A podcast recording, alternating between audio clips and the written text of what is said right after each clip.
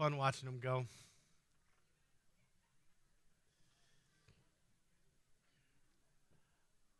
How are you out there this morning? Amen. God's good. Let's get our Bibles out. Let's get ready for the word this morning. Let's settle our spirits down and get focused. Worship prepares us for the word. So the more we worship and enter into his presence, the more the good ground of our heart is opened up to receive the word. Amen. Father, I pray that the soil of our heart would be uh, prepared to receive your word this morning, Lord, that as it went forth, it would produce uh, changes in us, Lord. Change us from the inside out. Father, only your word can change us. Uh, our philosophy and doctrine and willpower can't change us, but your word can change us. And so we mix your word with faith this morning in good ground, and we ask that it would produce fruit. We ask it in Jesus' name, and the church said.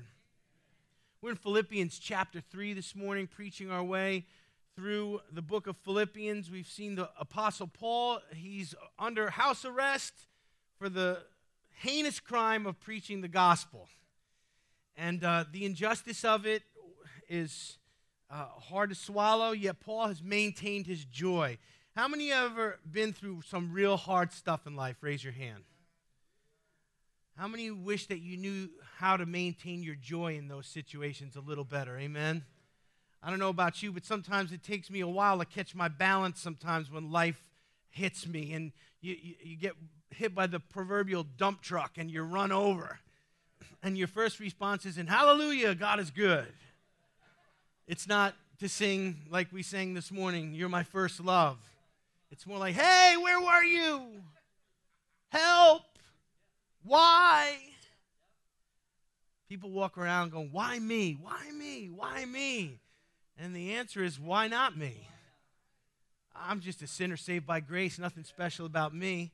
If there's anything about me that demands correction or judgment, why not me?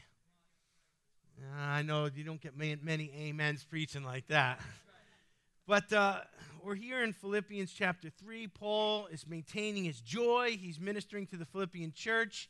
Um, I'm going to read verse 7 as a little recap. Uh, our new material is verse 9 through 11. So let's jump into the word this morning. Paul says this But whatever things were gained to me, those things I have counted as loss for the sake of Christ. Beautiful.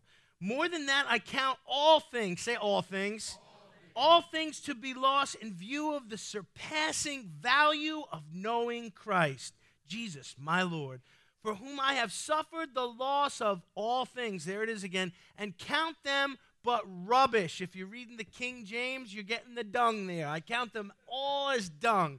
You don't need to do a Greek word study on the word dung, it means what you think it means. Paul says, I'm counting everything I accomplished, everything I've did, all my religious achievements as dung, rubbish, garbage. They're worthless to me so that I might gain Christ. Beautiful. Our new material, and may be found in him, not having a righteousness of my own derived from the law, but that which is through faith in Christ, the righteousness which comes from God on the basis of faith. Listen, that I may know him and the power of his resurrection and the fellowship of his sufferings being conformed to his death, if somehow I may attain the resurrection of the dead. Just a beautiful expression out of Paul's heart, one that bristles with hope, with uh, joy in the midst of his house arrest and the injustice of him being incarcerated uh, and giving an account for doing good things. The Romans want to test him to see if he's an insurrectionist. The Jews and the leadership there want him dead because they see him as a blasphemer. Yet Paul is full of the Spirit of God. He's full of joy, and it overflows from him, and we catch, uh, we catch it as he pours it out in the Philippian church here. Now, a, a bit of a recap here when we looked at verse 7. Paul counted all of his past achievements as loss, as dung. Why? Because he saw it as a great trade, a great exchange for knowing Christ, realizing that, you know, uh, he'd suffered the loss of everything he'd accomplished up to that point. And we talked about what Paul had accomplished in the natural, his spiritual pedigree, if you will. He was a, a Hebrew of Hebrews. He was a Pharisee. He was, uh, you know, using his zeal to persecute the church. He had fulfilled all the customs, circumcised on the eighth day. Paul says, I'm a Jew of Jews. I follow all the rules. I know all the customs. If you look up Jewish in the encyclopedia, there's going to be a picture of me. But he says, you know what? All that religious stuff, all that I've accomplished, all you know, that men say about me and the accolades and the fact that they couldn't find any fault in me, it's all worthless to me because it's a, I want to exchange that that I may know Christ. We can't have religion and we can't have legalism and we can't have self uh, you know, achievements that we rest on and have Jesus at the same time. We've got to exchange one for the other. Paul was happy to make that exchange. Now, he says, I've suffered the loss of all things. I'm not sure any of us in the Western church can say that. You know, there are some places where to become a Christian in the Middle East, in uh, North Korea, in, in China, there are some places where it costs you everything. It costs you, you know, friends and family and all these things. And in the West here, I'm not sure any of us can say I've suffered the loss of all things. You know, and the truth is, as I begin to think about this, many times we see the sacrifices of the early church fathers and the patriarchs and what Moses went through and what Abraham went through and, what Paul did. And, uh, and I think, you know, so many people think, well, I, I should do that too. I should, you know, I should give up everything and I should sell all I've got and I should go on a missionary journey. Not so fast. Did God call you to do that? Sometimes God hasn't called us to do with some of the disciples and the apostles and the patriarchs have done. But listen to me, just because we haven't been asked to do it, we should keep our hearts in a state where if he does ask, we are willing to do it. We've got to be very careful that we don't allow our blessings to become idols.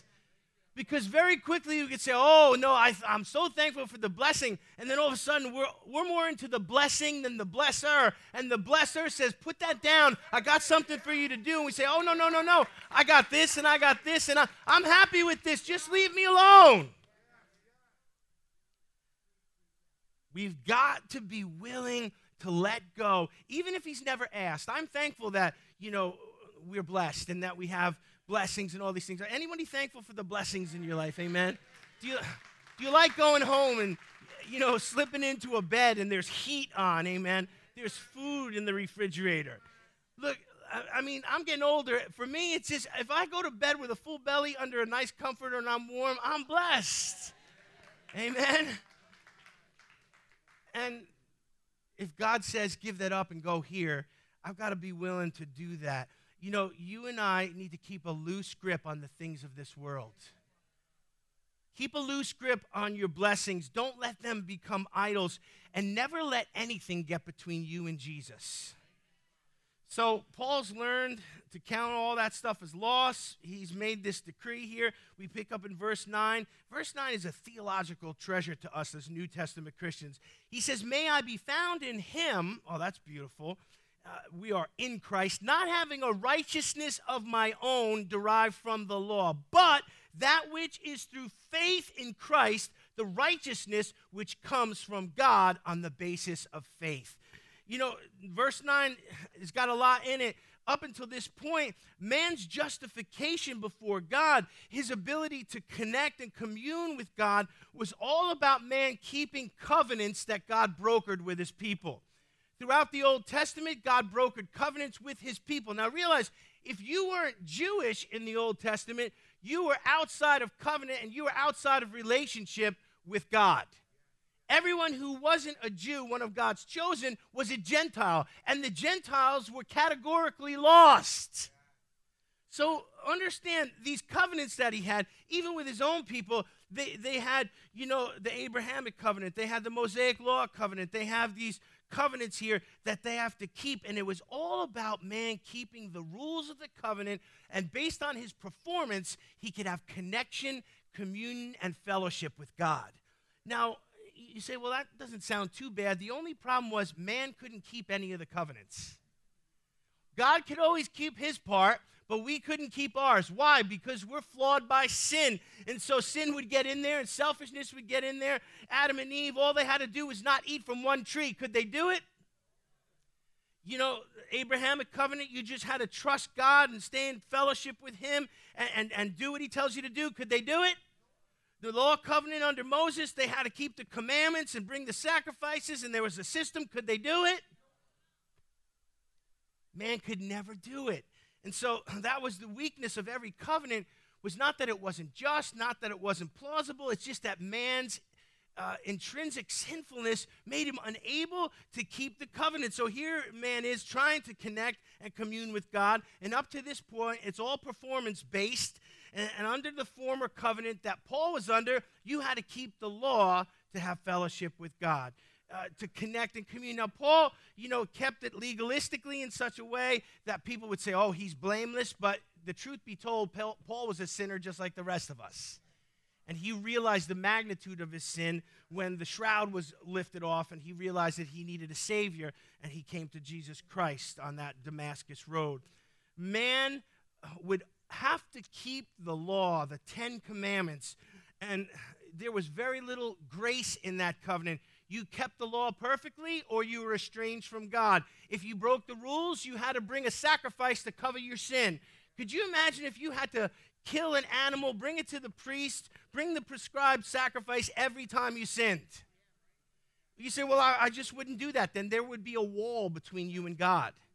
Have you ever loved someone yet there had something had come between you?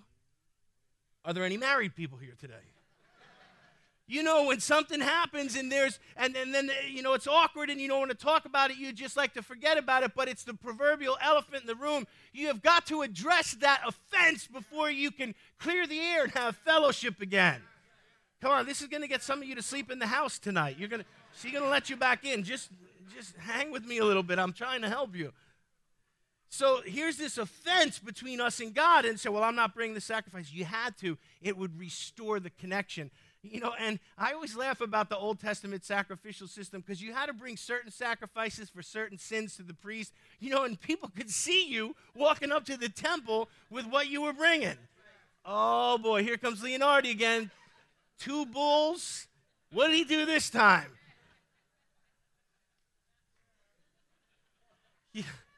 Could you imagine if people could see that? That would straighten some of us out, just the embarrassment of it all. But this was the system that Paul was in. Now realize he's counted all his achievements, his success in that system as worthless, and he's traded them to know Christ. And you've got to realize what a huge shift this was for Paul as a Jewish man. For centuries, the, the Jews had kept this legalistic system at the instruction of Almighty God. They didn't come up with this themselves, God told them to do it. God said, keep the rules, be legalistic. Don't associate with the heathens. Don't eat with Gentiles. Don't intermarry with these crazy people. God cloistered them and he caused them to become, excuse me, rule keepers, legalistic rule keepers. And then all of a sudden, God's saying, no, eh, there's a shift taking place here. And Paul makes the shift. This is huge. And we've got to look at it here. The, the fact that he makes these statements here in verses 9 and 10 are showing that, you know, not only has his heart changed, but his mind's changed. His whole, uh, the paradigm of his spiritual, spiritual experience has changed. And now he doesn't want to operate legalistically anymore. He doesn't want to be a rule keeper anymore, even though the Lord had commanded his people to do that for centuries. The shift goes like this for the Jews, it was works, works, and works. And when you were done with works, you did more works. And you were done with the works, you would keep the rules. And it always was works, and it always would be works. Boom! Jesus comes, he dies, they put him in the tomb, he rises again. Now it's no longer works, now it's grace. And that grace is activated by faith, and it's not works. And works will never justify anyone anymore, ever again. And the Jews are going, What? We're going to throw away centuries of legalism and in a heartbeat turn on a dime and make a shift and it's not about keeping rules anymore. It's about grace. Do you realize what a deep work God has to do in a person's life for them to make that mental, that emotional, that spiritual shift? Here's Paul, you know, he goes from persecuting the church to building the church. He goes from walking in his totally legalistic Pharisee to being a person who preaches grace to the Gentiles. Just an awesome shift that takes place. Now, listen to me. For the New Testament, New Testament believer, that's us. We've been born in the new covenant. Anybody old enough to be there when before Jesus was crucified? No. Some of you look good, but not that good. You know, we're, we were all born into this new covenant. So listen to me. For New Testament Christians to be legalistic is absolute foolishness. Well, you know, we're saved by grace and we have, you know, this, but it's got, got to be about rules and got to be about rule keeping and we have our denominational things and you've got to do this and you got to sound like this and you got to read this version of the Bible and you got to cut your hair really short and you got to wear a tie on Sunday. Legalism. Why do we get saved by grace and then act legalistically? I'll tell you why because it's a religious spirit that wants to get on us to, to choke out the blessing of liberty that comes from grace.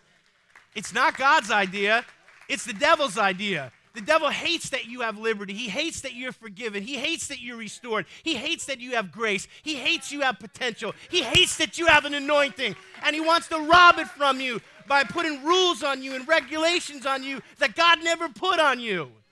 Man, I feel like dropping the mic and going home. That's all you get this morning. It's all downhill from here. But the shift is made in Paul, and, and here we are as New Testament believers. And, you know, if we're still trying to approach God and impress God and appease God with our resume of good things that we do, can we please stop?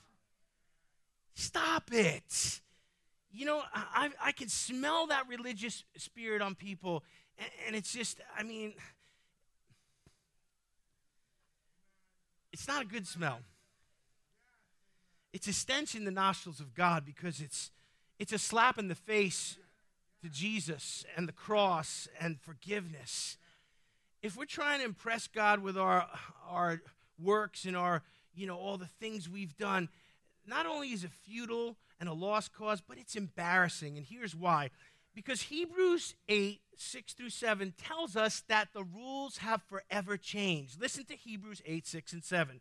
But now he has obtained a more excellent ministry by as he has also the mediator, talking about Jesus, he is the mediator of a better covenant. So those old covenants, the law covenant, now we have a better covenant, which he has enacted upon better promises. For if the first covenant had been faultless, there would not have been an occasion sought for a second covenant. So basically, Hebrews is saying here that the, the, the, old covenant is eclipsed by the new covenant. It's a new and a better covenant built on better promises, built on grace instead of legalism. Amen. Now, man's weakness can't short circuit the covenant because I'm unable to keep the law. No, uh, there is no law anymore. I'm under grace. God has poured it out and forgiven me and, and covered my sin and taken my sin away and given me what I could never earn. Come on this morning.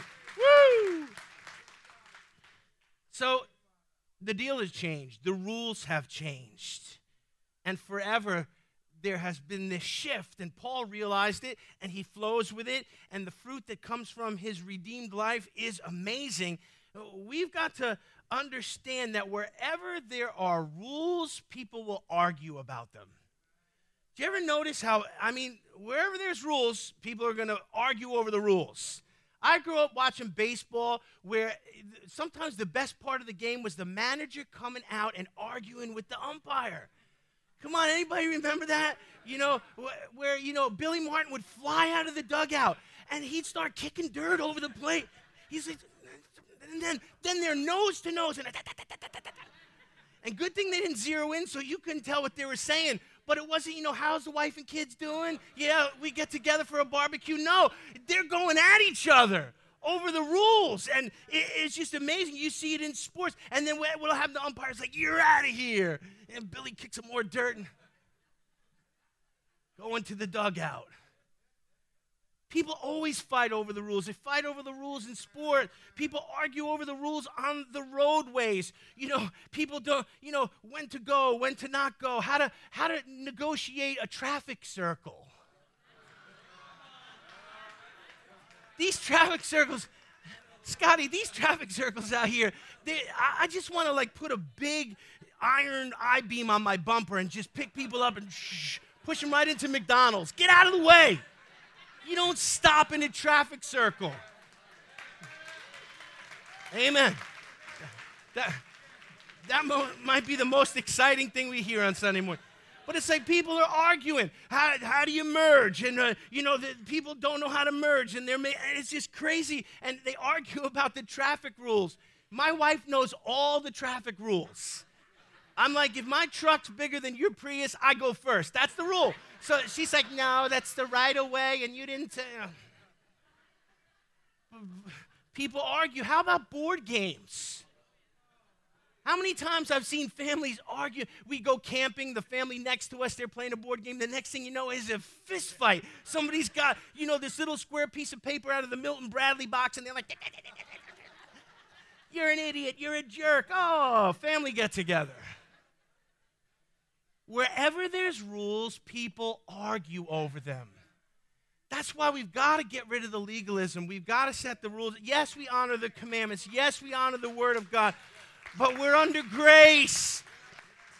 Please learn to enjoy grace. Let your brothers and sisters enjoy grace.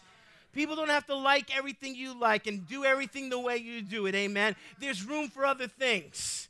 You know, well, this church, they don't believe in this and they don't do that and they don't worship like, hey, you know, there's more than one flavor than vanilla.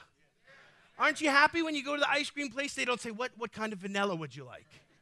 I don't want vanilla at all. I want, I want stuff with enough chocolate in it to put me in a coma for three hours. Give me some Rocky Road, double fudge, triple super destruction. No, I don't want vanilla. So there. Man, thank God for variety. Thank God for liberty.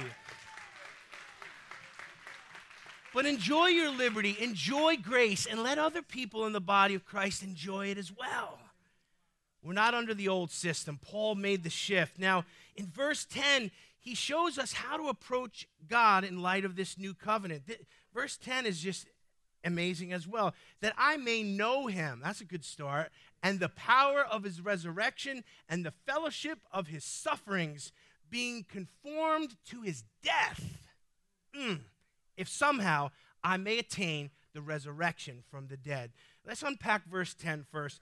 Paul's made the big shift here. He's exchanged that drivenness and that legalism for a yearning to have intimacy with God. See, as New Testament Christians, we, we shouldn't yearn to keep rules and to hit spiritual benchmarks and to operate in the most gifts and to memorize the most scripture. We should revel in knowing Jesus.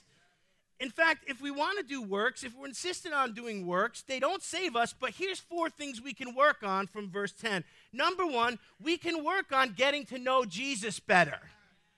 The older I get, the more I realize, Pastor Mike, my time is short, and I want to invest myself not on building an empire or building a legacy. People who talk about legacy freak me out. Oh, my legacy, my legacy. The only person who mentioned legacy in the scripture was Saul. Saul said, What about my legacy? As David was about to eclipse him because David was a man after God's own heart and Saul was the people's choice. My legacy, my legacy. Shut up about your legacy. And forget about, well, how are people going to remember me? What are they going to think of me? Fall in love with Jesus. Get to know Jesus. Do the call of God on your life. Amen. Forget about your legacy, your empire, your accomplishments. Ugh. So, if we want to do works, we can work on getting to know Jesus. Now, the first gem of verse 10 is this the implication is that we can, in fact, know him. He says, What? That I may know him. And you know what? You and I may know him now. But this is not a given. Uh, you know, uh, the fact that we can know him now is a gift, and it's what Jesus accomplished with the resurrection when he died on that cross and rose from the dead, he made the Father knowable. Why? Because he broke the barrier of sin down that separated us, and now we can commune with the Father. We can know Jesus. We can know the Father. We can know the Holy Spirit. You know, the thing is, we have got to get to know all, every part of the Godhead. If we don't know the Holy Spirit, we can't hear the still small voice, we're going to mess up a lot of things that don't need to get messed up in our lives. Sometimes the Holy Spirit is just going, stop. We're chugging ahead, and he sometimes he says no. And there's times where we hear stop, we hear no, we we hear him speak to us in that still small voice. How many times have you heard God, but then you went and did what you were gonna do anyway? Yeah, let me raise two hands so you don't feel so bad. And then you think, man, I I I, I heard, wasn't that him? Yeah, that must have. Wow, I missed it. Darn. What's the point of that drill? So next time we hear it and we don't miss it. Amen. We can, I guarantee we can all come up here and testify, yeah, God was telling me, but I wasn't listening. And hopefully you didn't marry it, but, uh, you know. but if you did, you're in it now, so don't. Till death do you part. But I know people who will flat out tell me, you know what, God told me not to. God told me not to get in this relationship. God told me not to form this business, get into this deal. No, and I did it. We've got to learn to hear the Holy Spirit. We've got to learn to know the Father and the Son. And it is possible that I may know him. Well, guess what? Because of what Jesus has done, we can know him now. Now, in the Old Testament, knowing God was a dicey proposition. It was only for a, a, select few Abraham, Isaac, Jacob, Moses. The high priest himself was only allowed to go into the presence of God once a year. I mean, he was the high priest. So understand, knowing God in the Old Testament was a dicey proposition. And if you went into God's presence or you, you tried to connect with him and there was sin or unholiness, you could be dead. You know, they used to put bells on the high priest's uh, ephod at the end, so when he moved around, he would jingle. You know, and they put a rope on his leg too, because if the jingling stopped, there was sin in the priest and they would pull him out. They, well, why the rope? Because if you went in, you'd die too. You weren't the high priest. Israel experienced things like this. So, how do you think it went over with the people knowing God? They're like, I don't want to know God. You know God for me. You send a priest in, you let me know what God said. Now in the New Testament, that don't work. We've all got to know Him. We've all got to commune with Him. We have the Holy Spirit in us. Amen. We don't need bells and we don't need ropes because we're covered by the blood of the Lamb and we're righteous in the sight of God because of the blood of Jesus. So in the Old Testament, knowing God was a dicey proposition. But listen to me. Uh, in the New Testament, it's all changed. And there again, the rules have changed when Jesus died on the cross, something very incredible happened, and it's chronicled in Matthew 27 50. And Jesus cried out again with a loud voice and gave up his spirit. And behold, listen to verse 51 the veil of the temple was torn from top to bottom, the earth shook, and the rock split.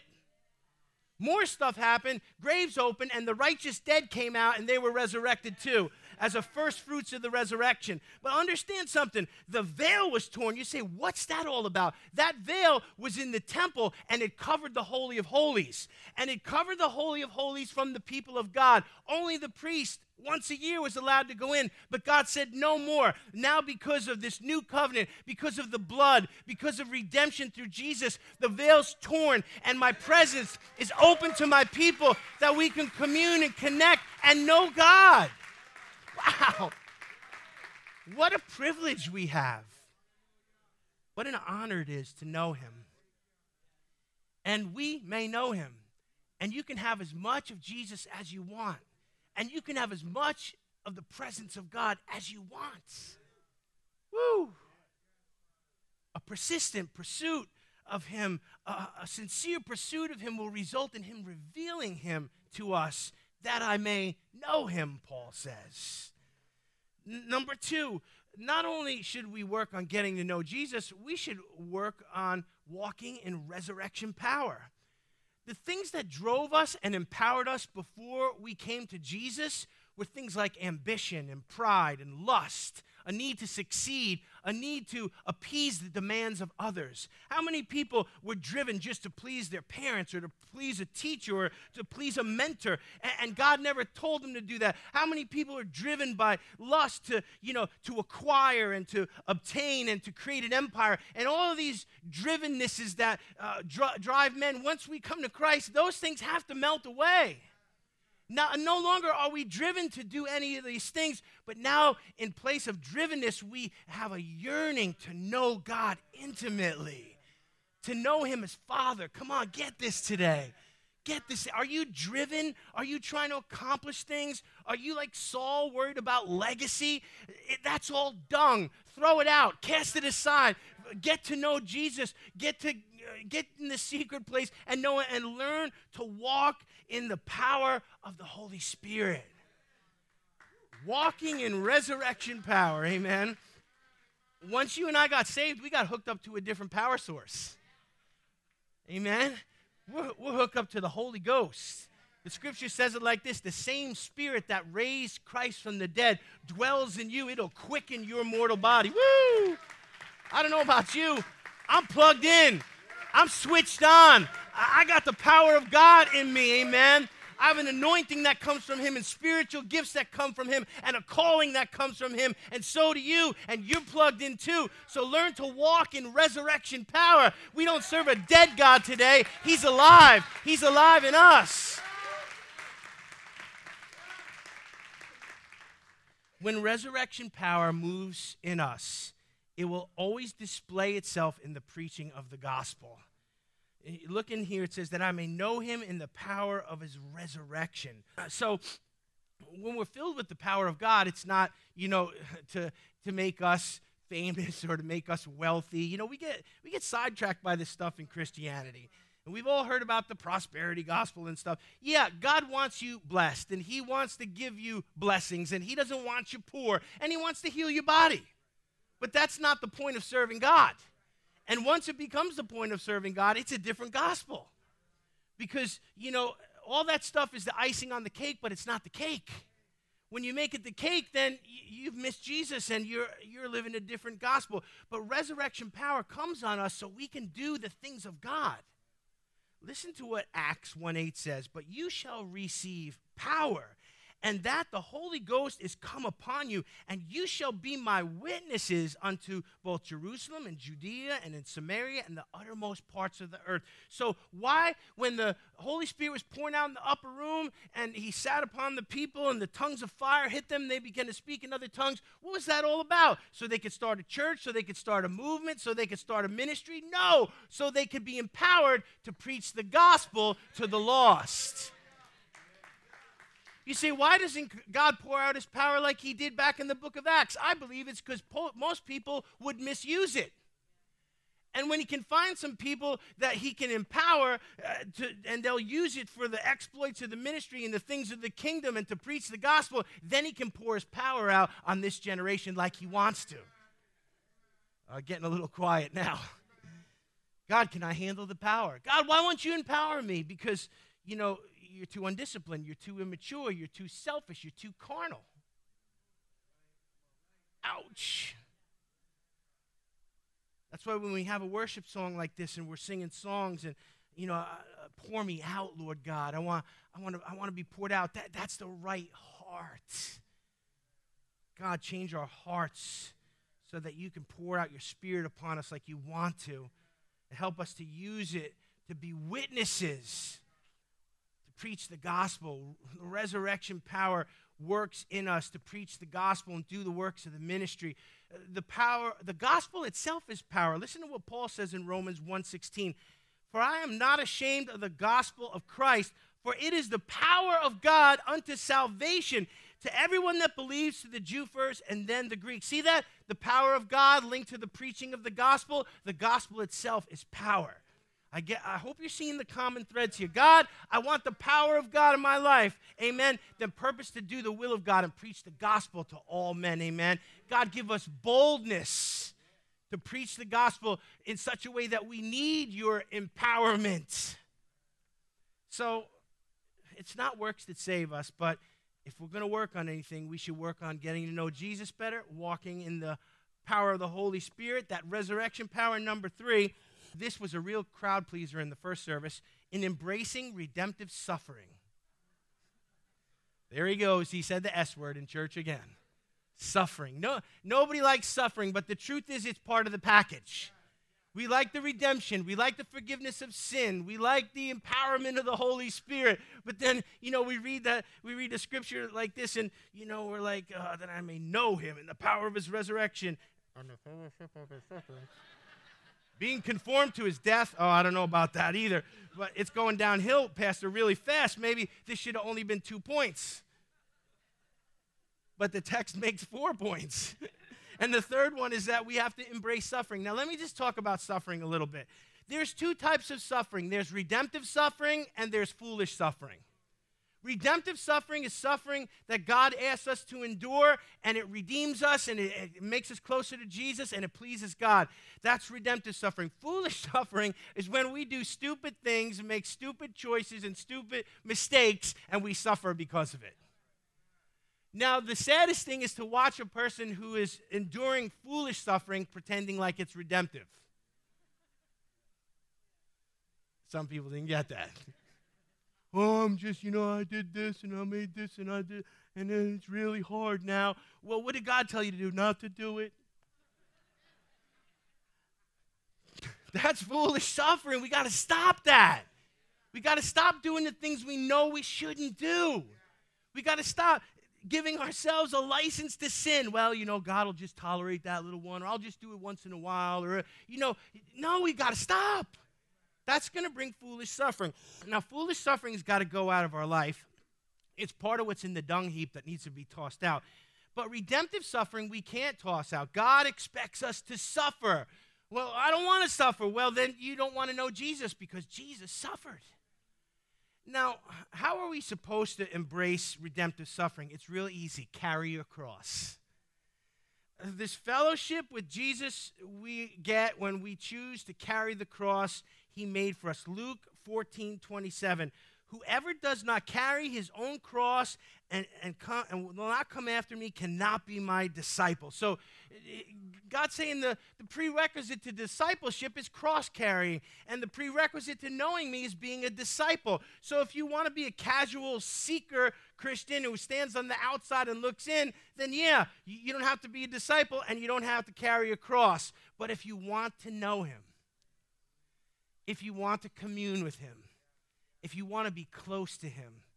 John laid on Jesus' breast when they reclined at the table and he could hear the heartbeat of the Almighty.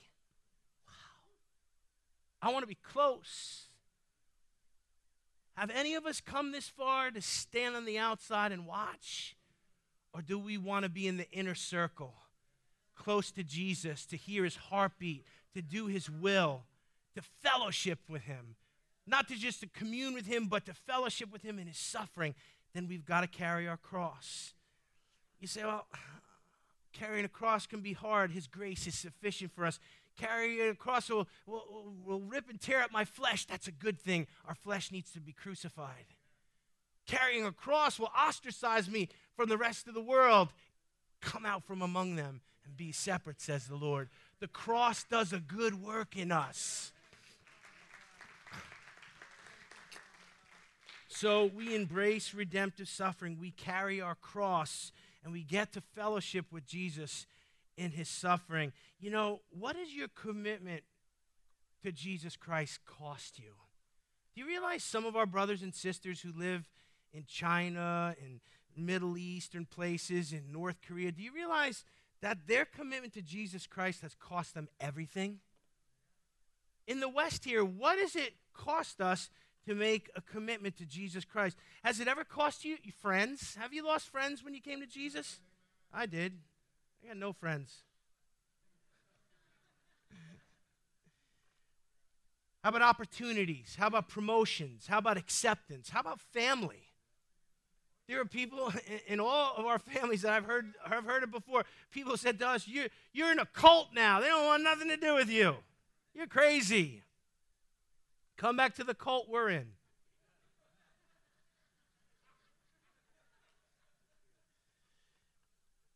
So it, it's cost us little things here promotions, acceptance, family, maybe some social status. And you know what I say? If your faith has cost you any of th- those things, you know what I say? Good. Not, aw. Oh, you poor baby. No, good because the Bible says, Blessed are we to suffer in the name of the Lord. Because when we suffer for Jesus' name, when it's redemptive suffering, when it's righteous suffering, there is an eternal reward attached to that. Nothing we suffer now will not be rewarded in heaven, will not bring glory to our Father. So if we've lost relationships, if we've lost family members, if we have children that don't speak to us anymore, if we've been cut off, if we've lost opportunities, if people say things about us, good. There's a reward in eternity for everyone who will embrace the suffering, carry their cross, and glorify Jesus. the last thing I want to say here is number four, the Fourth thing we should work on we should get to know Jesus, we should walk in resurrection power, we should embrace redemptive suffering. And number four, we should lay our lives down. Look what it says here that we may know him and the power of his resurrection and the fellowship of his sufferings. Listen, being conformed to his death.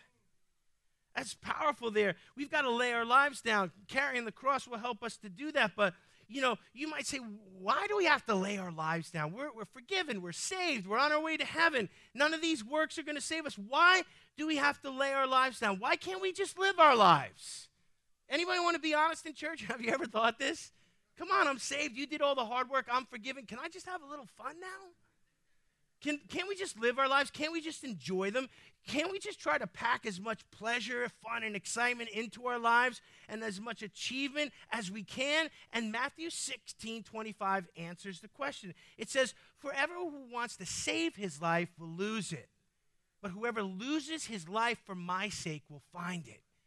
You see, in living our lives to the hilt and, and stuffing the pleasure and the experiences and the fun in and making that first in our lives, that's going to cost us life. Because we've got to lose our life for his sake to find our life. See, there's no peace and there's no joy and there's no, you know, fulfillment in all those things I just listed. If you look at people who live totally for themselves, do whatever they want, all about pleasure, all about comfort, they are some of the most miserable people categorically that you will ever see. Some of the richest people you know who have privilege and can have anything that the world has to offer, they are the most empty people that you will ever meet.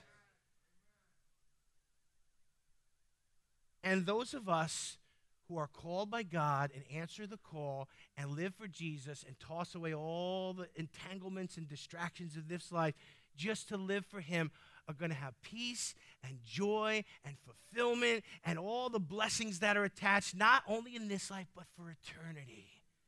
Lay your life down for Jesus. Amen. Do what He's called you to do. Put Him first. I'm not saying you can't have any fun. I'm not saying you can't do anything. You know, learn to enjoy life. Amen. Sometimes, man, you look shell shocked out there right now. Now I don't know what to do. If the sun rises tomorrow and I like it, did I just sin? No, you can enjoy life. You can enjoy your life. But don't put that first before serving Jesus. Don't throw your cross away to pursue your bucket list. I don't have a bucket list. I don't even have a bucket. I'm just going to do what God's called me to do until He's done with me and then I'm going to go home to be with him. So we, we're not saved by works, but we should work on getting to know Jesus better. We should work on walking in resurrection power. Remember, you're plugged in, you're switched on, you're anointed for a purpose to preach the gospel and to win souls and to take people with you to heaven. Amen. Embrace redemptive suffering, carry your cross, and lay your life down. While that doesn't sound fun, all of that will result in us experiencing the joy that Paul was experiencing while he was in chains, bubbling over with joy, on his way to martyrdom, yet filled with love and purpose and hope in the Lord. Let's bow our heads today. Father, I just thank you for this word. And it's meat, Lord. It's not an easy word. And it's not happy, it's not clappy, but it puts real spiritual demand on us. And Father, I thank you for those here this morning that were willing to hear truth. So many in our generation don't have the ears to hear truth. But Lord, you've called us to be connected to you, to get to know you better, to carry our cross, to lay our lives down. Father, we hear that call today and realize it's not a death sentence, but it results in life and peace and uh, productivity and spiritual rewards. And so we embrace it, Lord. We trust you. And we thank you, Lord, for the privilege of being your children, that we're not under the law anymore, that we're under grace. I pray for every one of my brothers and sisters that's tormented by legalism, that's tormented by religious rule keeping. Maybe they had parents that put so many demands on them and never affirmed them. Maybe they work for people who are never satisfied. But God, I pray that they would find their peace in you and be able just to enjoy being your sons and your daughters. I pray all this in Jesus' name. Amen.